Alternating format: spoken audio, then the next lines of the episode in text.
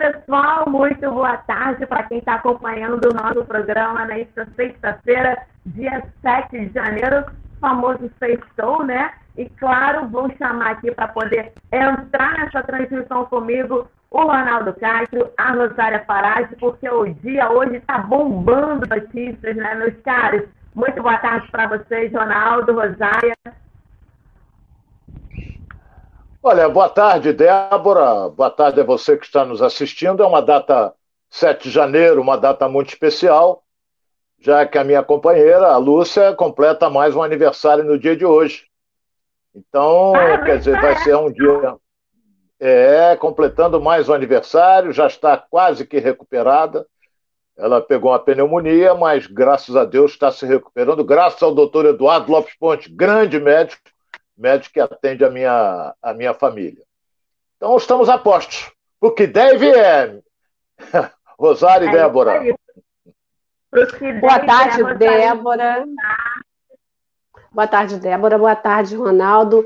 É, feliz aniversário, Lúcia. Parabéns. Grande Lúcia, né? Linda, a linda esposa do, do Ronaldo Castro.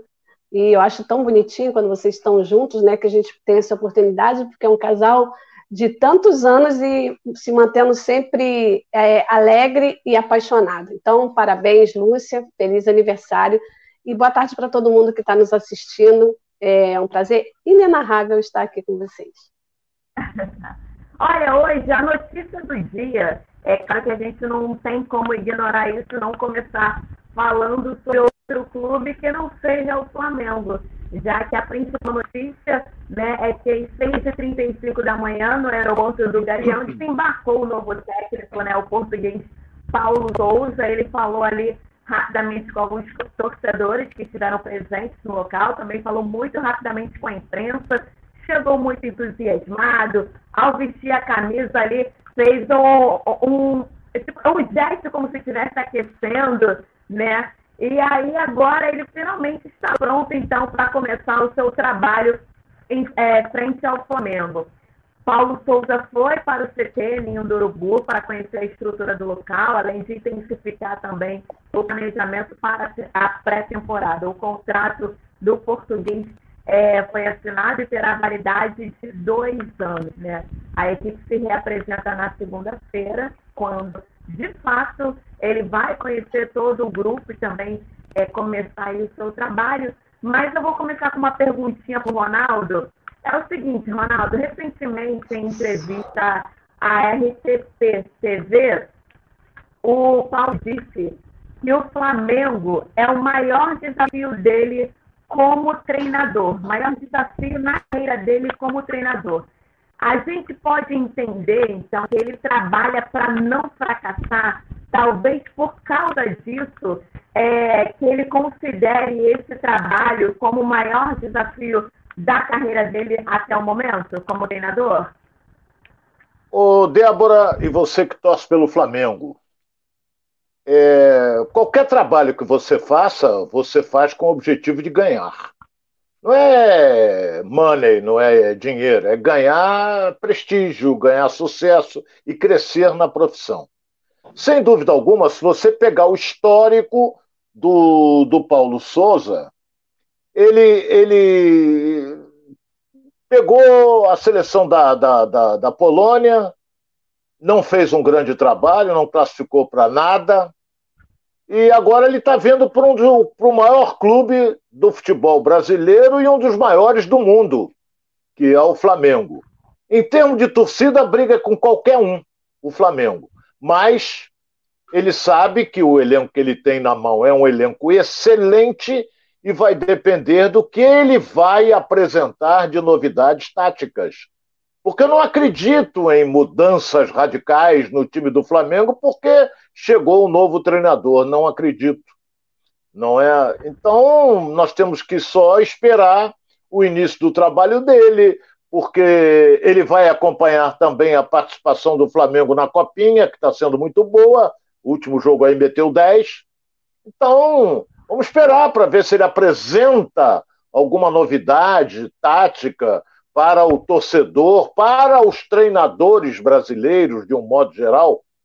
Então ele vem. Esse negócio de beijar a camisa, isso aí eu já vi várias vezes. Pega, dá um beijo na camisa, isso aí é, é mais para fazer média. E eu, é, eu sou inteiramente contrário a isso. Mas, de qualquer maneira, ele, cada um faz o que bem entende. Então, eu acho que nós temos que acreditar no trabalho dele. O Flamengo está dando a ele toda uma infraestrutura de um time considerado um dos melhores do mundo. Eu só acho temerário é fazer um contrato como o Flamengo fez, de dois anos com ele. Porque qualquer que seja o tropeço, ou seja, se ele for mal numa competição, toma pancada, perde, empata, perde, a torcida já vai cair, vai dizer, é, mister, volta o mister, aquela coisa toda, e o Flamengo fica numa situação delicada de demiti-lo em virtude dele ter dois anos de contrato. A não ser que exista alguma cláusula de ambas as partes de que se houver um desacordo, alguma coisa, ninguém paga multa, todo mundo vai quem quer e essa coisa toda. Mas nós temos que acreditar. Temos Ronaldo, que acreditar no trabalho dele. Hein? Você até falou aí sobre a questão de que é, não sabe como ele vai jogar, que a gente tem que aguardar para ver e que provavelmente ele não deve fazer muitas mudanças. Mas também em entrevista a essa mesma TV, emissora de TV portuguesa, né, a RTTV, é, RT, RTP, perdão, ele disse que ele quer uma equipe que seja dominante com a bola. Isso também já é muito típico do Flamengo, né?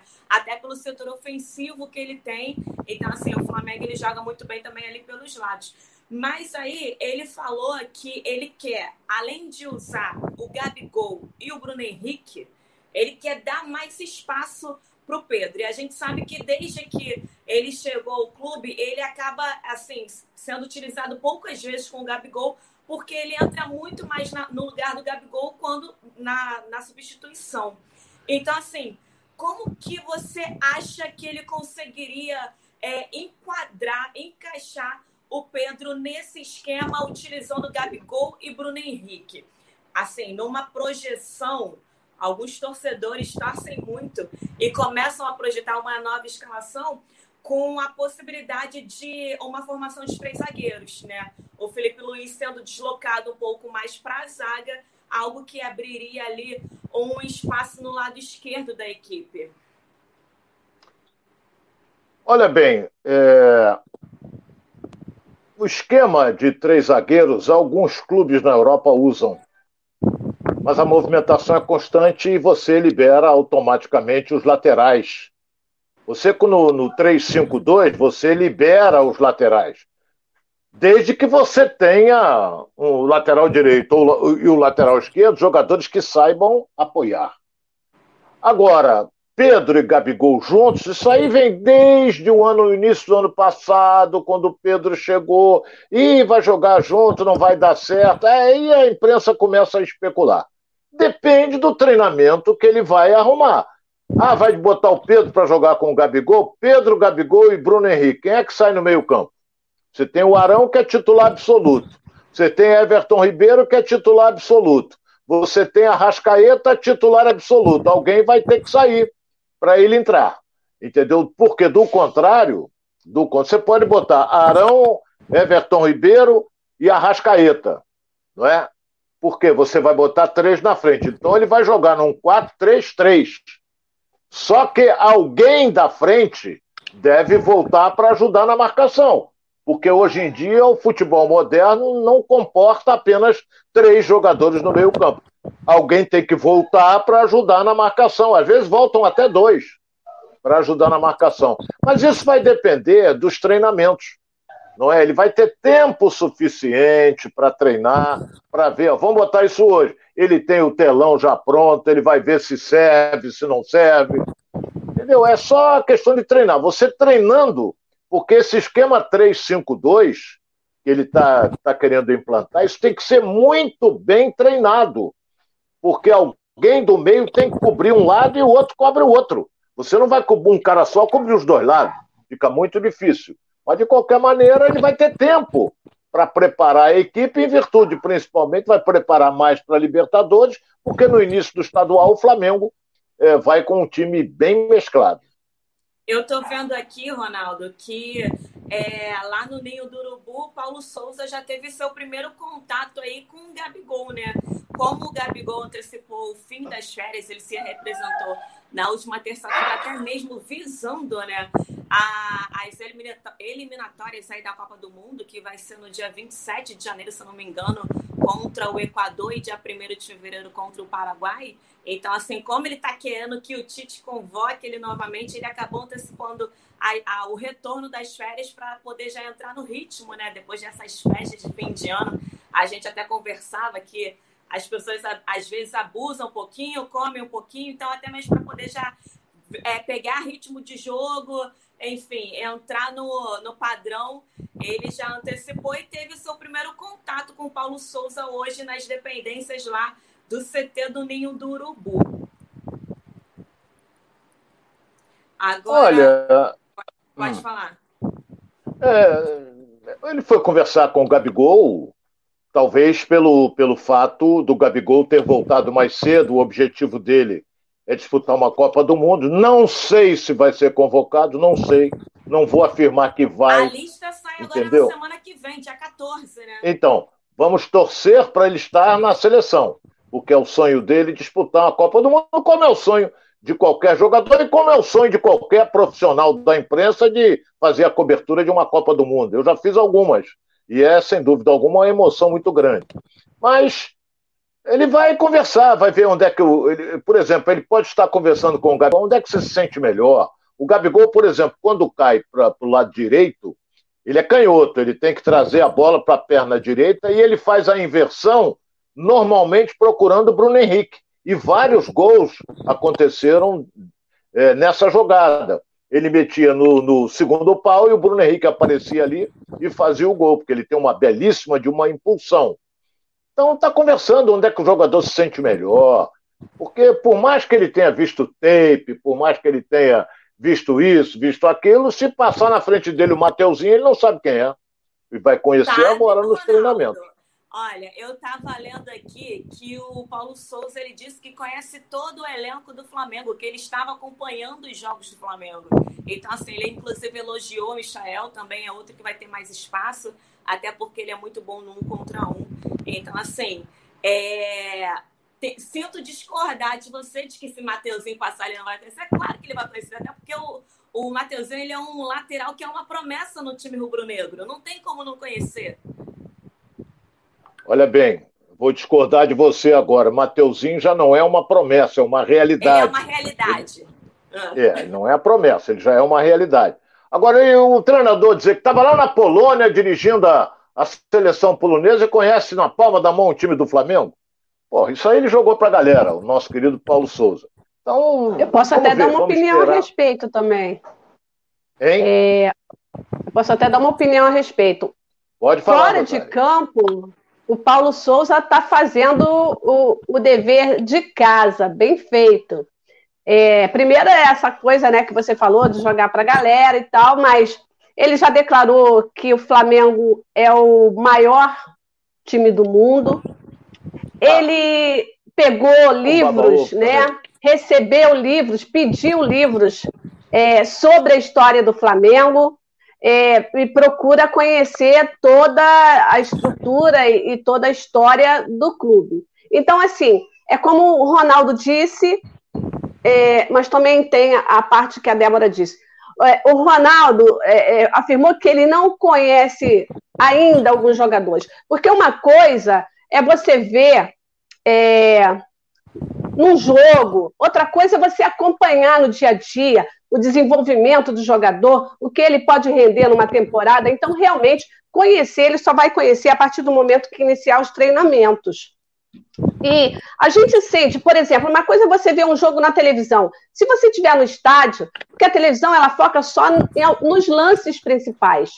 Quando você está no estádio, você vê o campo todo, o jogo todo, então você interpreta melhor aquele jogo. Então é a mesma coisa o técnico. Ele conhece de fora, ele viu, ele viu na TV, ele viu os lances, os melhores, é, os mais impressionantes, os jogos, mas ele não conhece o dia a dia. E o dia a dia é que vai mostrar para ele é, qual é o time que ele vai escolher, qual é, é, é o time principal que ele vai montar. E quem ele vai querer contar com o elenco, se ele vai querer reforços ou se ele vai é, se contentar com esse time do Flamengo, e como disse o Ronaldo muito bem, é se não, se não for o maior, o melhor é, elenco do Brasil, é um dos melhores. Olha, é, eu estava acompanhando aqui algumas falas né, do Paulo Souza hoje cedo, alguma a repercussão de alguma de uma entrevista que ele deu, de algumas entrevistas que ele concedeu. E ontem a gente até o Ronaldo comentou aqui que o Flamengo não precisa reforçar. O Flamengo com o time que tem não precisa de reforços. E aí o Paulo já chega e ele tem uma visão de que é necessário reforçar sim até porque, assim, o que ele tem hoje em mãos é bom, é ótimo, é excelente. Mas ele colocou o Flamengo que no patamar que eles estão, eles têm que conquistar realmente coisas grandes. Então, isso não quer dizer que, com o elenco ótimo, excelente que ele tem, ele não vai ao mercado junto à diretoria buscar alguns reforços para poder compor o elenco. Até porque Flamengo esse ano tem quantas competições para disputar?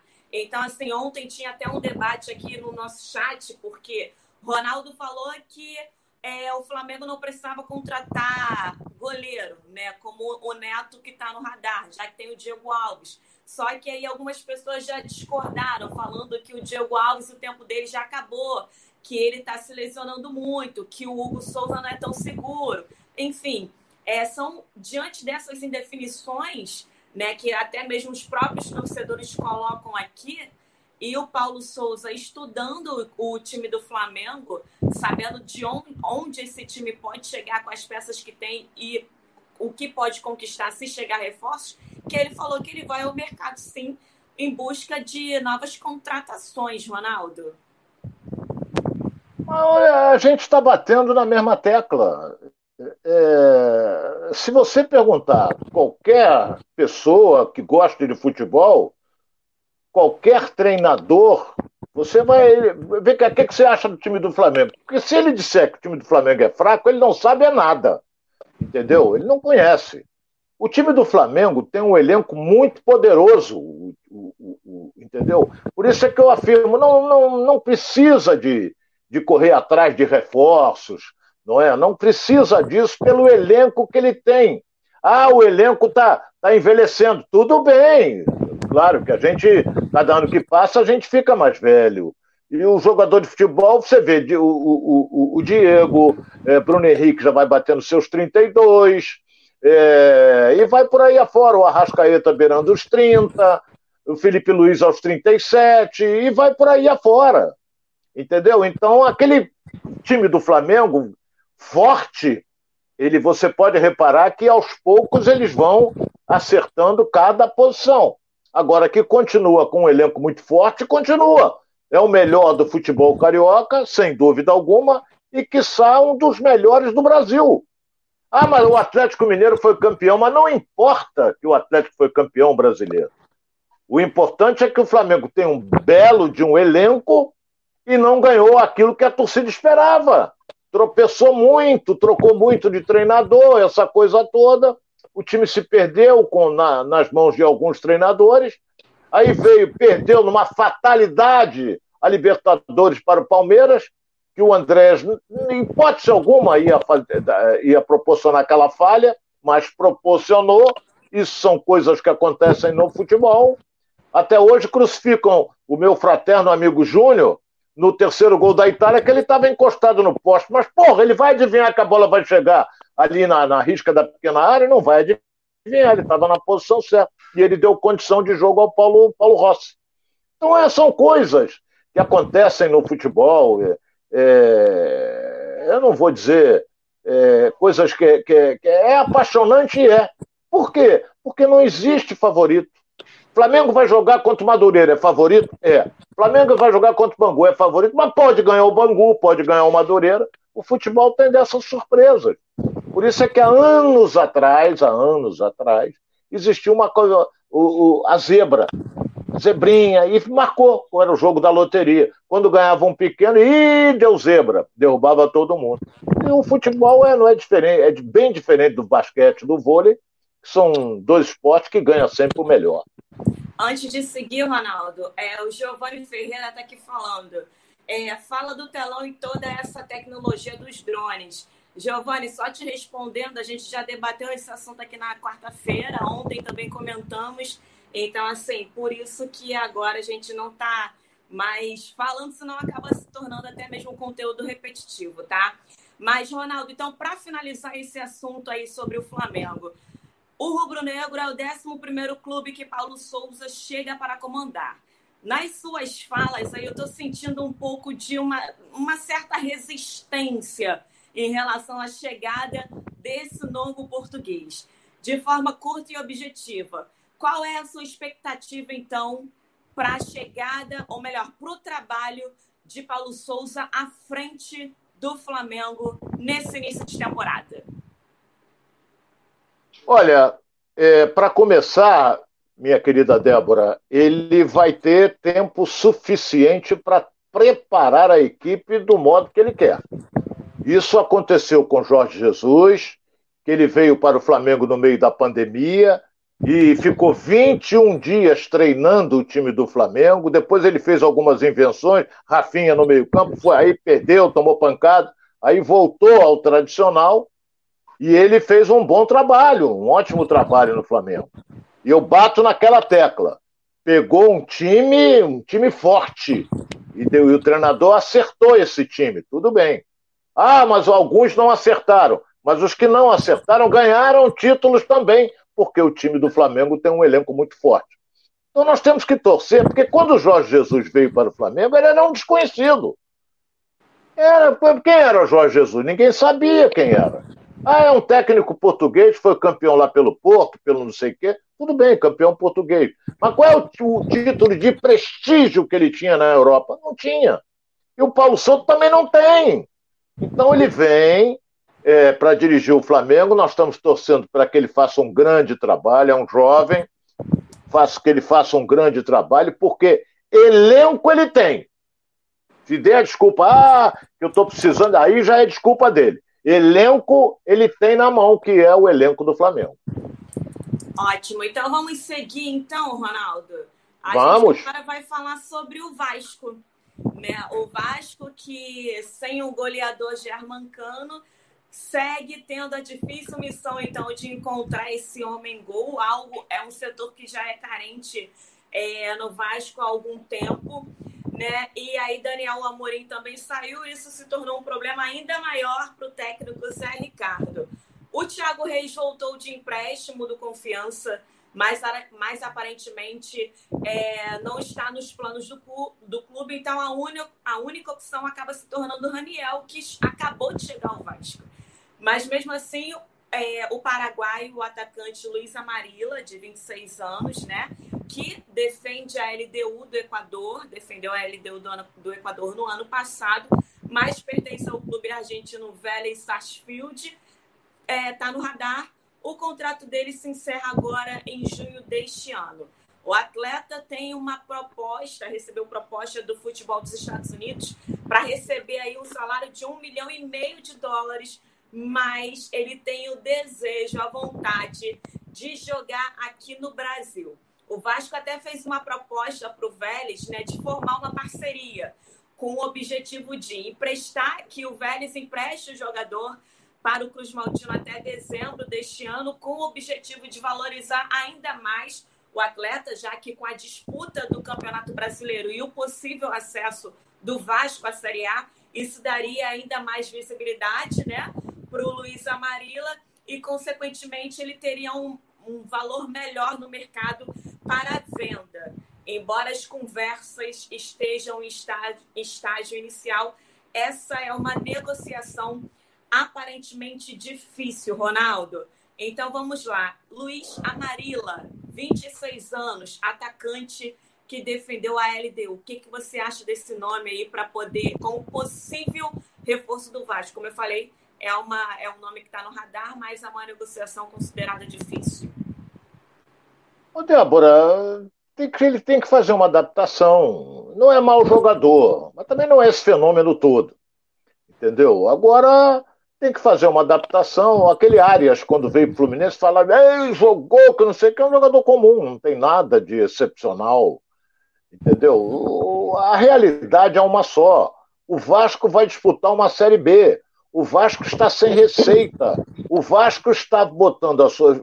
está armando o seu time com uma folha de pagamento de 3 milhões e meio. 3 milhões e meio, porque ele sabe que ele vai ter dificuldades. Tomara que essa pandemia vá embora de uma vez por todas, porque daqui a pouco vai ter um maluco aí que vai querer proibir também público nos estádios. Entendeu? Então é, é, é daqui a pouco vai ter isso, que o Vasco re receita da Série B é muito pouca, é muito pouca. Então ele vai ter que lutar com patrocínios, ele já perdeu um forte, e vai lutar também com renda, porque a torcida do Vasco ela é ferrenha, ela, ela incentiva, ela ajuda o clube, ela sofre junto com o clube, ela vibra junto com o clube. É uma torcida apaixonada, a torcida do Vasco. Então você vê, qualquer apelo que é feito para a torcida do Vasco ajudar, ela comparece. Ela comparece. Nós já falamos até sobre isso. Olha lá o centro de treinamento.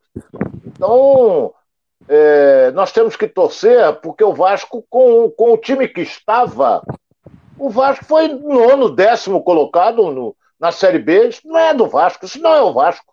Então manda todo mundo para o espaço porque eles não resolveram. Então, que, você botar na ponta do lápis quem ficou do ano passado, quem foi? Nenê, é, o Léo o Léo lateral direito. Vou começar a pensar. Riquelme, que é um excelente jogador, um excelente lateral. Não sei porque o Vasco está correndo atrás de lateral, a não ser que queira colocar o Riquelme como meia porque ele tem uma habilidade realmente fantástica.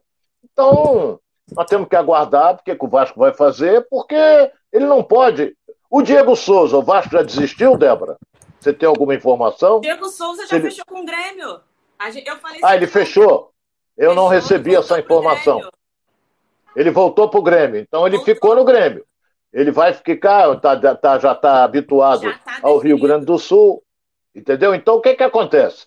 E não podemos esquecer que o Diego Souza já tem 36 anos.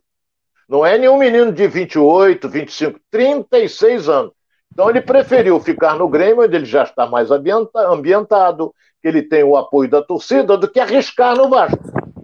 Ele não quer isso. Então por isso é que ele acertou e continua no Grêmio. O Vasco estava até propenso a fazer um, uma, uma proposta, mas o próprio presidente declarou que não ia fazer loucuras. E não vai fazer loucuras o presidente Jorge Salgado. Olha, Ronaldo, tem, tem uma pessoa aqui perguntando. Ah, mas é sobre o Botafogo. Quando chegar no Botafogo, então eu falo. É porque senão a gente acaba perdendo o foco, que é o Vasco, né? Uma pessoa aqui perguntando qual que é o time base que o Botafogo estrearia no Carioca. Daqui a pouco a gente responde essa pergunta, então guarda ela aí na manga, já que a gente está falando sobre o Vasco.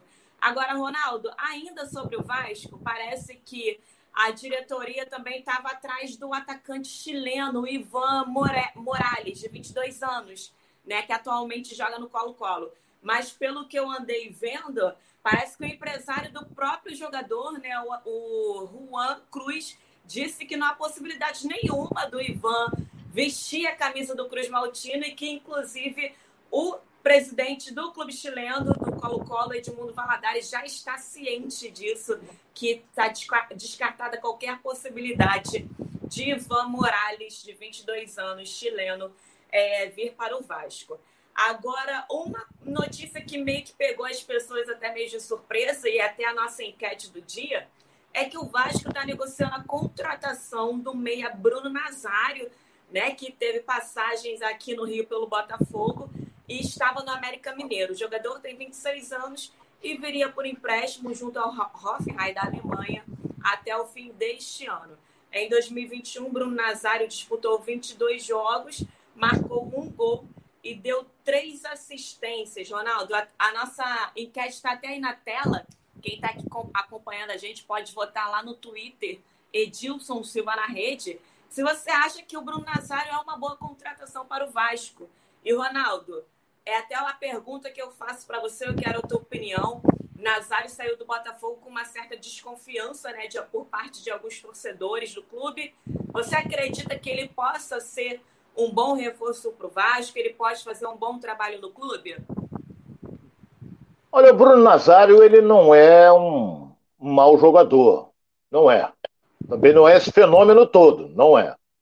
Ele saiu mal do Botafogo. E no América Mineiro, eu vi alguns jogos do América Mineiro, ele estava com a bundinha lá no banco de reserva. Entendeu? Então, mas é um jogador habilidoso, jogador que bate forte de fora da área. É, o nosso querido produtor, o Alex, vibrou muito com ele. Mas é aquele negócio, o Vasco está tentando montar um time diferente.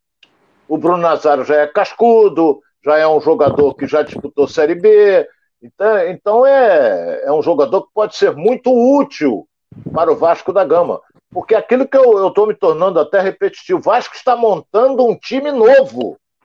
O Vasco está montando um time novo, talvez até do ano passado, umas duas ou três peças no máximo irão continuar.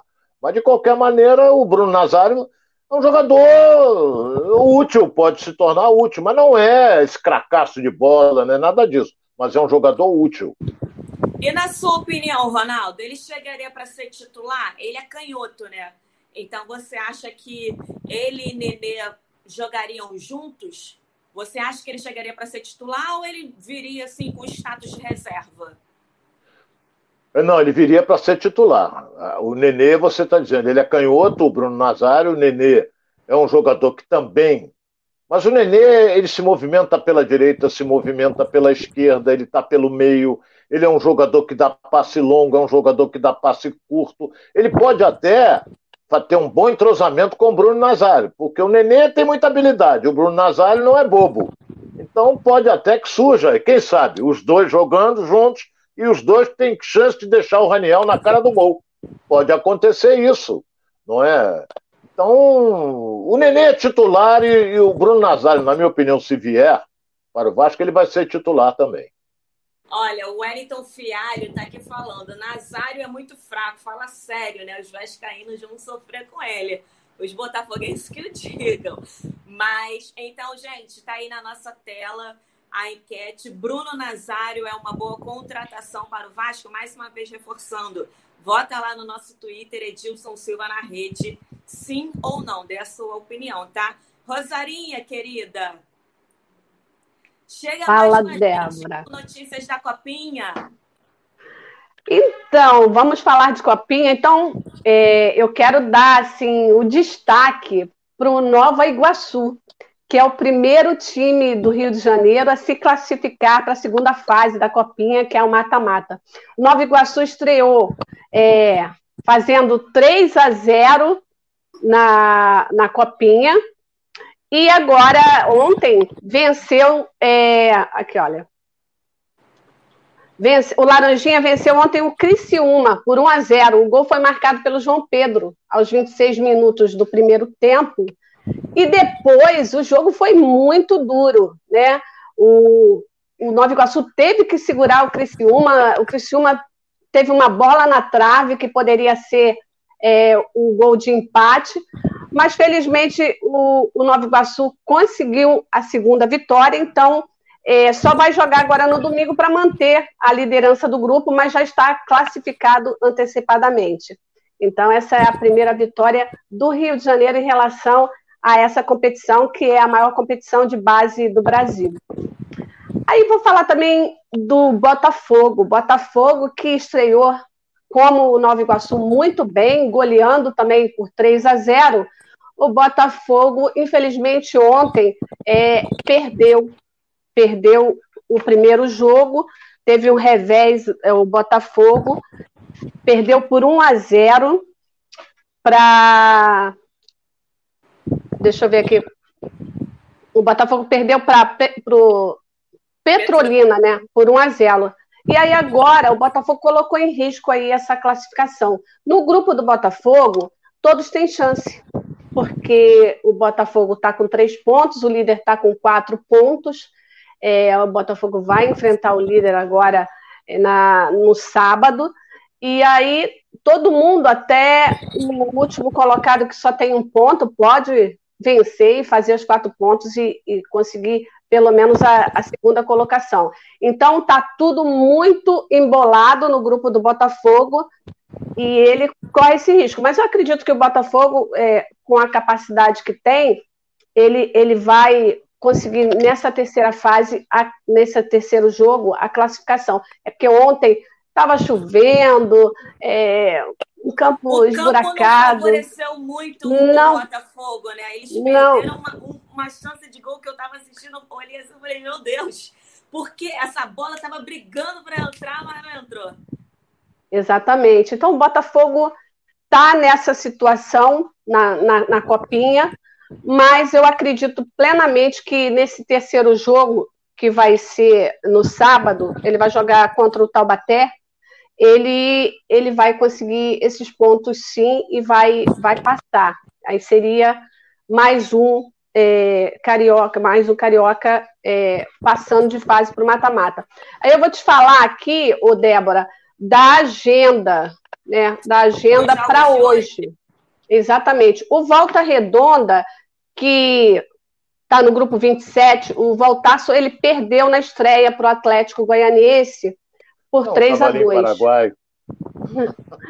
É, o Volta Redonda é o Voltaço que no Rio é a maior potência, né? O quinto, o quinto maior time aqui do Rio de Janeiro em termos de história, de estrutura, até de, de vitórias e tal, mas é, tá, tá patinando aí nessa copinha.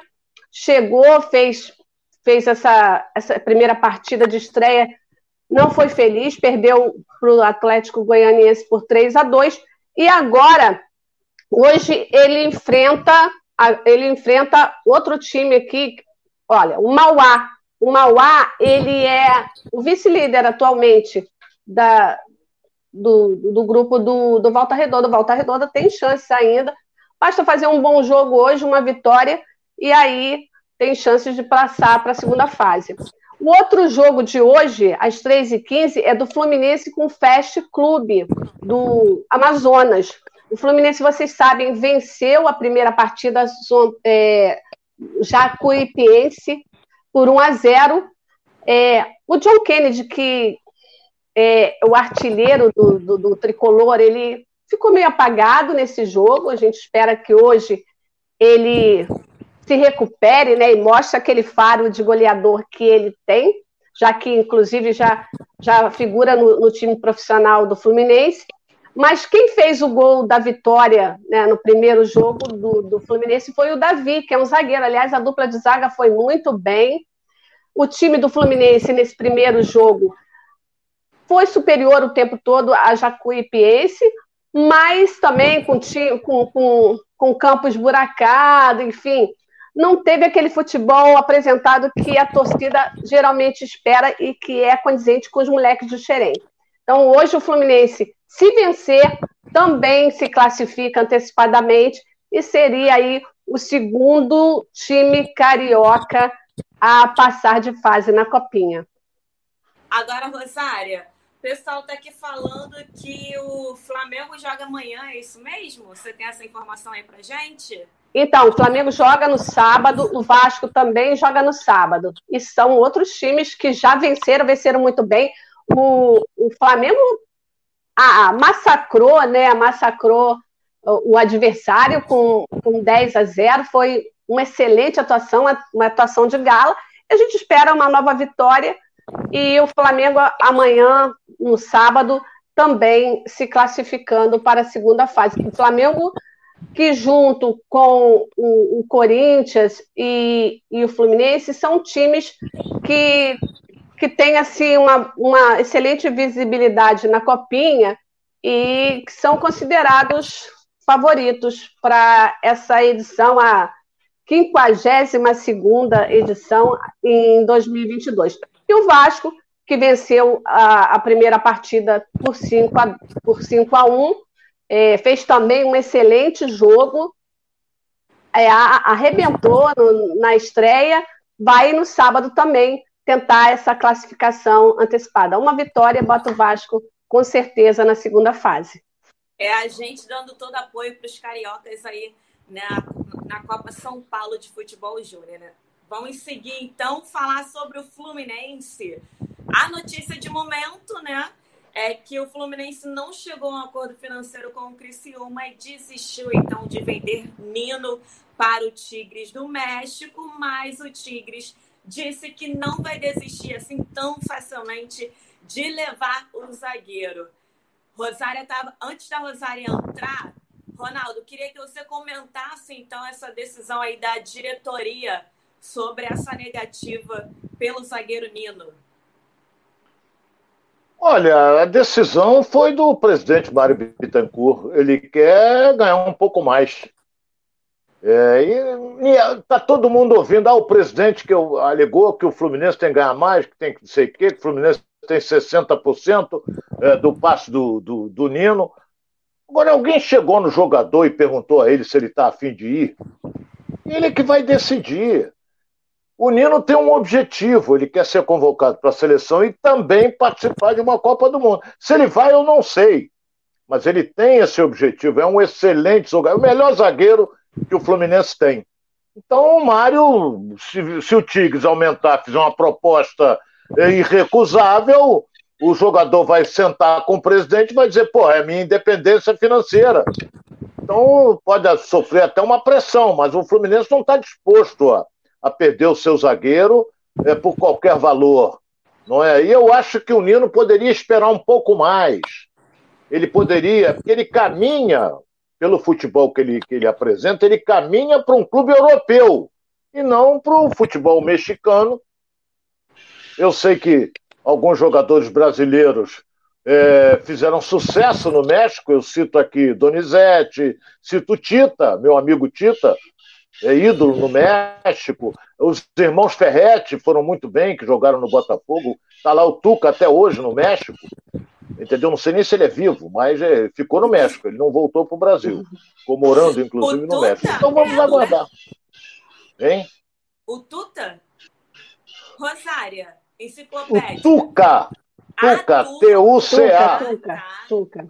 Tuca. O Tuta tá, não, o Tuta tá por aí. O Tuta tá aí jogando pelado.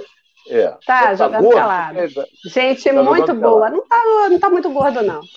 É, gente finíssima. Ah. É. Então é isso. Eu acho Sobre que o, o hino, aqui... hein?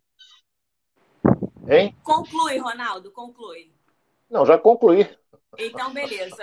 A Rosária até estava é, ouvindo aí, assistindo, acompanhando mais cedo a coletiva que o presidente Mário Bittencourt deu a, entre... a Flu TV e o Rosário, o que, que de mais importante ele falou aí nessa coletiva, no que você conseguiu acompanhar? A gente conseguiu pegar um pouquinho dele falando aí da negativa em relação ao Mário, ou em relação ao Nino. Ao Nino. Mas também ele falou um pouquinho sobre Cristiano, né? Enfim, o que, que você conseguiu pegar aí o que o presidente Mário Bittencourt disse? Então, foi muito, muito rapidamente, a gente estava aqui preparando o programa, não, não deu para acompanhar exatamente o que ele falou. Mas uma das coisas que ele disse, que além da, do, dos jogadores que ele está trazendo, ele pretende, ele acredita que deve vender nessa temporada pelo menos um ou dois jogadores para justamente poder reforçar ainda mais o time. É, ele falou a respeito do Nino, né, que houve, que, que, que, teve essa, essa negação. Eu não ouvi tudo que ele falou sobre o Nino, mas eu sei que realmente o Tigre já tinha até um vídeo preparado de boas-vindas para o jogador, para o zagueiro, e que o Tigres continua interessado. Mas como não, não houve acordo entre a diretoria do Fluminense e a do Criciúma, que detém os 40% do, do jogador, então, houve a recusa do presidente. O presidente acredita também, assim como vocês, que o Nino, na boa fase em que ele está, ou ele contribui para essa jornada, para essa temporada do Fluminense, que tem aí a pré-Libertadores, que tem Copa do Brasil, um brasileirão que o, que o Fluminense pretende lutar até se reforçando, pensar em, em, em, em campeonato, então, ou ele contribui com esse time, porque, como disse o Ronaldo, ele realmente é um dos melhores zagueiros né, da atualidade e no Fluminense ele é o melhor, ou então é, a gente dá um tempo e valoriza mais um pouquinho para que o Fluminense possa ter o retorno que espera. já que é dono apenas de 60%. Agora, o, o presidente falou, deu a explicação sobre o, o Germancano, que está acertado com o Fluminense, viria hoje para poder fazer exames médicos. É, antes dos exames médicos não existe a contratação. É de praxe, tem que ir lá fazer, ser aprovado para poder depois assinar o contrato. Então, o jogador chegaria, mas dois dias antes o empresário ligou dizendo que ele estava acometido ali pela essa nova variante da, da Covid, né? E não poderia viajar para o Brasil, ele está de férias na Argentina, estava de férias, né? Agora está tá fazendo o isolamento, e aí vai ter que ser adiada, porque o presidente esperava dar essa notícia é, hoje ou amanhã para a torcida, seria mais um reforço que o, que o Fluminense estaria apresentando, um reforço muito importante, né, que, que é no ataque, mas que não poderá ser possível, vai ser, ter que ser adiado, porque pelo menos sete dias o, o argentino Germancano vai ter que ficar por lá, é, em isolamento, até poder viajar para o Brasil. É, ele foi pego de surpresa, é, principalmente porque ele já estava no aeroporto e fazem o teste lá, quando você está saindo da Argentina, e fazem também quando chega aqui. E quando ele fez lá, testou positivo e, e não pode viajar, porque senão ele poderia contaminar todo mundo dentro do avião. Então, por isso é que ele ficou retido na Argentina e calculo daqui a uns sete, como disse muito bem a Rosária, sete, oito dias, ele venha, passe por um rigoroso exame médico. Ele é um jogador que se machuca pouco, né? no Vasco a gente via isso, estava sempre participando dos jogos, e é um bom reforço, excelente reforço que o Fluminense conseguiu, que é o Germancano, que é um goleador nato, né? Um, é pequenininho, mas é um goleador nato. Vamos e ele espera ainda o Cristiano, né? O Cristiano ah, também sim. é outro que está sendo esperado. É, não consegui ouvir uma atualização do presidente, mas o Cristiano, lateral esquerdo, é outro que está sendo esperado também para poder reforçar esse time, que até o momento né, já tem cinco é, jogadores apresentados como reforço. Ô, Rosarinha, é, no caso, a respeito do Cristiano, parece, eu não sei se você pegou essa parte, que o presidente... Não peguei. Não pegou? Então não vou nem não. fazer a pergunta. Vamos seguir, Não peguei. Então. Falar Vamos seguir. Fogo, as pessoas já estão até comentando aqui é, não é. Paulo Souza já desembarcou, mas também tem um homem aí do dinheiro que está para chegar. É, hoje, aqui ao Rio de Janeiro, o investidor empresário americano John Textor, ele que resolveu né, é, vir ao Rio para poder ajustar então essas últimas rodadas de negociação com o Botafogo. O investidor ele está muito perto de se tornar dono de 90% das ações da Sociedade Anônima do Futebol, então criada pelo Botafogo. Depois de alguns dias de negociação aí por videoconferência, ele decidiu vir ao Brasil para acertar os últimos detalhes e havendo acordo entre as duas partes, o americano vai assinar a oferta vinculante para comprar o futebol do Botafogo. O documento deve dar 60 dias de prazo para assinatura do contrato definitivo.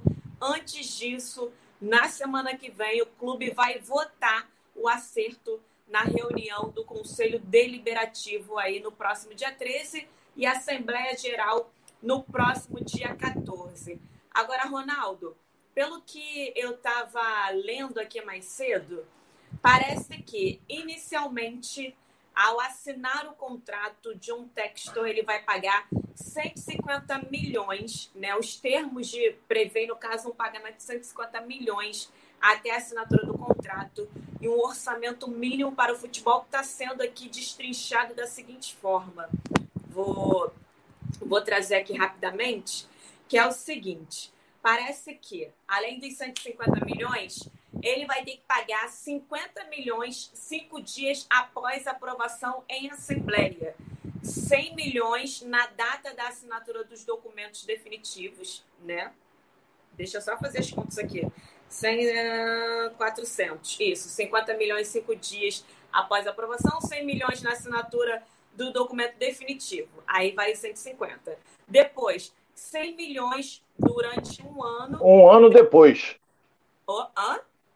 Ele vai, ele vai pagar 100 milhões, depois dele pagar esses 150, que ele paga durante um ano. 100 milhões um ano depois. Um ano depois. E depois mais 100 milhões dois anos depois, depois e 50 em três anos. Exatamente. É, 50 milhões três anos depois. A, ao que parece, essa primeira parcela de 50 milhões vai diretamente para o clube, né, como associação. O valor total investido pelo americano é de 400 milhões e os outros 350 milhões vão para a SAF. E aí ele vai comprar então 90% da empresa. O que, que você acha dessa, dessa operação, dessa logística de pagamento, Ronaldo? Primeiro, eu quero desejar uma pronta recuperação ao presidente do Botafogo que contraiu o Covid também. Um abraço, não sei se ele está assistindo, se tiver, um abraço para o. Olha bem, era a saída. E o Vasco caminha para isso. A saída do Botafogo era essa. Ele vai pagar 50 milhões, agora, cinco dias após a, a aprovação da Assembleia Geral do contrato. Porra, ainda tem gente dentro do Botafogo que é contra, rapaz. Isso é que me revolta. Entendeu? Me revolta. Aquele, os caras pensam que são donos do clube, não são. Entendeu? Então ele paga depois, do, do, no ato da assinatura, 100 milhões. Então, quer dizer, ele partiu de 150 milhões de reais. Aí você vai perguntar, ah, 150 milhões, é, é, é, ele, ele entra com esse dinheiro no futebol. Não é para pagar dívida, não. Esse dinheiro é destinado ao futebol, já que o empresário americano ele está entrando de cabeça no futebol do Botafogo. Eu deixo uma pergunta no ar. O Botafogo vai receber, eh, lá pelo mês de maio, mais ou menos, mais de 100 milhões da cota da televisão. Isso vai para o empresário ou é do Botafogo? Quer dizer, se ele comenta, se ele é responsável por 90% do futebol do Botafogo, eu tenho a impressão de que a cota da TV, 90% é dele. Entendeu? Então ele recebe, é, vamos dizer, 100 milhões, ele recebe 90% dessa cota, o Botafogo fica com 10. Então, é uma, é uma, uma tentativa que tomara que dê certo, ele quer vitórias, ele quer garotada, ele quer fazer dinheiro, ele quer que surjam novos jogadores vindos da base para ele poder negociar posterior. O Botafogo tem uma fatia pequena, mas isso aí vai fazer o Botafogo respirar. Porque ele subiu para a Série A e olha bem os jogadores que o Botafogo está contratando, porque ele não tem dinheiro. Agora, com a assinatura desse contrato, o dinheiro vai entrar e novos jogadores serão contratados. Tem uma informação aqui dizendo que é, ele também, né, o John Textor, ele vai ter participação nas dívidas do clube, né? Os, passivos, os passivos civil e trabalhista continuarão a ser pagos por meio do regime centralizado de, de execuções, respectivamente, com 20% das receitas e 50% dos dividendos, juros sobre capital próprio ou outra remuneração na condição de acionista. O contrato prevê ainda que recursos da SAF serão utilizados pelo clube para pagamento das dívidas tributárias. Mas tudo isso vai ser votado pelos conselheiros e sócios em geral do Botafogo na próxima semana, Ronaldinho. Olha, o, o, o, o, que o Botafogo tem que pagar de dívida é um negócio de maluco. Isso vem de gestões passadas e tudo mais. Então, pelo que eu entendi, o que o Botafogo arrecadar, 20% disso aí vai ser para pagar o passivo que o Botafogo tem. Então o cara meteu o Botafogo na justiça e como é que ele fica? Ele não vai receber? Vai ter que pagar. O Botafogo vai ter que pagar. Mas ele vai tirar 20% do que ele receber e vai pagando. Paga a Débora, paga a Rosária, paga o Ronaldo, paga o Alex, vai pagando assim. Entendeu? Então, até no início, levantaram uma bola de que você passando futebol por um empresário, como o Botafogo passou, é para dar calote naqueles que você está devendo. Não é isso. Só que quem tem dinheiro para receber vai esperar um pouquinho mais, porque o Botafogo só vai tirar da sua receita 20% para pagar o que deve, e deve muito. Essa que é a realidade. Ronaldo, é, lembra daquela pergunta, no caso que teve uma pessoa aqui que fez? Tá o login aqui tá como saidinhas, né? Provavelmente é um um codinome. Mas está falando assim, aqui, ó. Boa tarde, aqui é o José de Piabetá, botafoguense. Gostaria de saber qual seria o time base do Botafogo para a estreia no Campeonato Carioca, Ronaldo. Você arrisca aí uma possível escalação? É gatito mais 10. Agora, você. Não, pô, gatito, como é que eu vou escalar o time do Botafogo? Pois deixa eu pensar aqui. Não é? Canu fica, o, o Carly fica. É, mas vai ser o, o Gatito e mais 10, hein? Gatito, Rafael. E Chay? Canu, Joel Carli, Carlinhos, Romildo, Kaique, Luiz Fernando, Chay, Diego Gonçalves, Ronald. Ronald eu acho um excelente jogador, um ponta muito bom, arisco. O Chay eu fico. Eu, eu sou suspeito para falar porque eu dei a maior força para ele ir para o Botafogo. Sim, eu só não sei se ele vai. É porque ele fez uma cirurgia recentemente. A gente também não sabe se ele vai estar tá apto a, a já jogar o. Mas a pergunta não é essa, minha, minha cara Débora. A pergunta é assim: com esse time Botafogo sobe? Ou melhor, Botafogo se mantém na Série A? Essa é a pergunta. Entendeu? Eu não sei. Eu não sei se fica. Eu acho que o Botafogo tem que ter um time muito mais forte do que aquele que ele disputou e ganhou a Série B. Porque a Série A é bem diferente da Série B. Se ele almeja alguma coisa, se ele está visando lá no fim do túnel uma vaga para Libertadores, tem que ter um time melhor do que esse. Porque senão ele não vai chegar, não. Mas eu acredito que, que o investidor vai contratar jogadores porque ele quer títulos, ele quer que o Botafogo tenha conquistas. E ele ainda disse: em 10 anos tem que ter várias conquistas é, internacionais ou, ou conquistas não, essa, nacionais. essa, isso aí que você está falando, Ronaldo, não, tá, não consta na cláusula, não, tá? No caso, ou melhor, é, esse título relevante em 10 anos, na versão atual, essa cláusula não está presente. Então, só essa leve correção aí que na versão atual do contrato, essa cláusula de conquista de um título relevante em 10 anos, ela não está presente, tá bem? Então risca, risca o que eu falei, que não é isso. Então ele quer, quer dizer, agora eu duvido que ele não vai querer ganhar títulos. Ele vai querer ganhar, vai querer tomar pancada à torta e à direita, ele não vai querer. O empresário, porque aí é o dinheiro dele que está em jogo. E não existe empresário no mundo que invista uma quantia dessa sem ter lucro. Ele botou, vai botar 400 em três anos, tudo bem. Mas quando chegar no final do terceiro ano, ele pode estar recebendo uns 600, 700 por aí, dependendo de como irá suportar o time do Botafogo, o futebol do Botafogo, né? Beleza. Olha, a gente está chegando ao final do nosso programa hoje, o Giro pelo Rio. E, e, lá no início a gente fez uma enquete, né? Se o Bruno Nazário é uma boa contratação pelo Vasco e a parcial que eu recebi aqui é que 57,1% acreditam que sim e 42,9% acreditam que não. Então, assim, a maioria apostando que realmente Bruno Nazário pode ser uma, um bom reforço, né? Para o Cruz Maltino aí, que, como a gente sabe, está estrangulado de dívidas, de situações que acabam tornando a vida do clube um pouco mais difícil.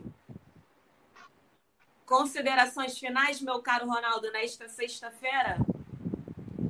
Olha, é, a gente volta na segunda-feira, a partir das 12h30. Dilson Silva na rede. 2h30? E vamos ver, a expectativa, minhas considerações finais é com relação à, à presença do nosso querido Paulo Souza, que já, já, está, já chegou chegou de viagem com remela e tudo, foi para treinamento, foi lá para o centro de treinamento do Flamengo. Ele viajou a noite inteira, de, de Lisboa para cá, são 9 horas e 45 minutos, voo direto. Então ele deve ter dormido no avião, ou então agora está lá, almoçou e vai tirar um bode na parte da tarde. Mas de qualquer maneira, ele chegou e vamos torcer para que dê certo, que ele faça um grande trabalho no Flamengo. Só uma correção, você falou 2h30, se não me engano, meio-dia e 30, né? Meio-dia e Eu falei meio-dia e 30. Eu, eu não falei 2 e 30, hein, Ronaldo? você entendeu, mas eu não falei. Então você Tudo pode bem. ter dado picote aí no retorno, alguma coisa. para poder dar palpite nesse, nesse embate aí, mas tudo bem. Então, ok, segunda-feira estaremos de volta, meio-dia e meia. Rosária, considerações finais? A minha consideração final é que o Rezende também vai fazer a sua segunda atuação nessa copinha. A gente torce pela primeira vitória do Rezende, que foi muito bem é, diante do Corinthians, que é o maior campeão da Copinha, com 10 títulos, mas acabou perdendo por 2 a 1 é, De todos os times do Rio, o Rezende foi a que encontrou a pior pedreira aí na, na, na Copinha. Agora vai ter o seu segundo jogo e eu espero que vença para poder se manter em condições de classificação e a gente ter mais um carioca nessa segunda fase, que é a fase mata-mata, a fase da emoção. As pessoas, Ronaldo, aqui, ó, Fábio Oliveira, ele falou 12h30, tá bom, gente. Desculpa, eu que entendi errado. É, é, esse teu fone aí que tá ruim, tá picotando. É, e joga a culpa em cima fone, de mim. Tá? Eu tirei Se o Ronaldo tiver errado, errado, Se o Ronaldo tiver errado, mesmo assim ele tem razão. É, então, tá, não, não, não é nada disso, Rosário. Não, mas é brincadeira. Eu, fa é eu falo amiga, porque. Rosário. Não, eu, eu, eu considero o Ronaldo um dos maiores comentaristas aí do Brasil. E eu sempre, quando ele fala, eu fico ligadona porque eu sei que ele entende. Então, assim, se eu quero aprender, eu ó. Isso. Boto meu ouvidinho. Isso, Rosário, você. Não, e depois, você... Ronaldo. Depois, Ronaldo, por favor, né? Aquela notinha. Aquela notinha de 100. É, não, não é aquele 100 não, qualquer nota de 200. Só dia 10, só dia 10. É, tá chegando a hora. É, de 200 é melhor. Ai, ai, eu nem nunca vi essa nota, mas sei que ela existe em algum lugar, mas enfim. Pessoal, Já ouvi falar. Você que o, tá Ronald, o Ronald está carregado no bolso de nota de 200. Pessoal, você que, vocês que estão nos assistindo aqui até agora, muito obrigada pela audiência, muito obrigada pela interação aqui nas redes sociais. Eu estava acompanhando aqui pelo nosso chat. Na segunda-feira, a partir de meio, a partir do meio de meio-dia e meia, 12 e 30, estaremos de volta com o Giro pelo Rio, com muito mais notícias do futebol carioca, Flamengo, Botafogo, Fluminense Vasco aquilo que tiver de quente no, no dia, os assuntos mais importantes, a gente vai estar aqui debatendo e a gente conta com a sua audiência aqui, tá bem? Um beijo grande, pessoal. Bom fim de semana para todo mundo. Vai curtir chuvinha, vai curtir esse calor não, né? Mas essa chuvinha, esse tempinho é bom. Então aproveitem bastante esse tempo, o fim de semana e segunda-feira a gente está de volta com muito mais, tá bom? Um beijo, tchau, tchau.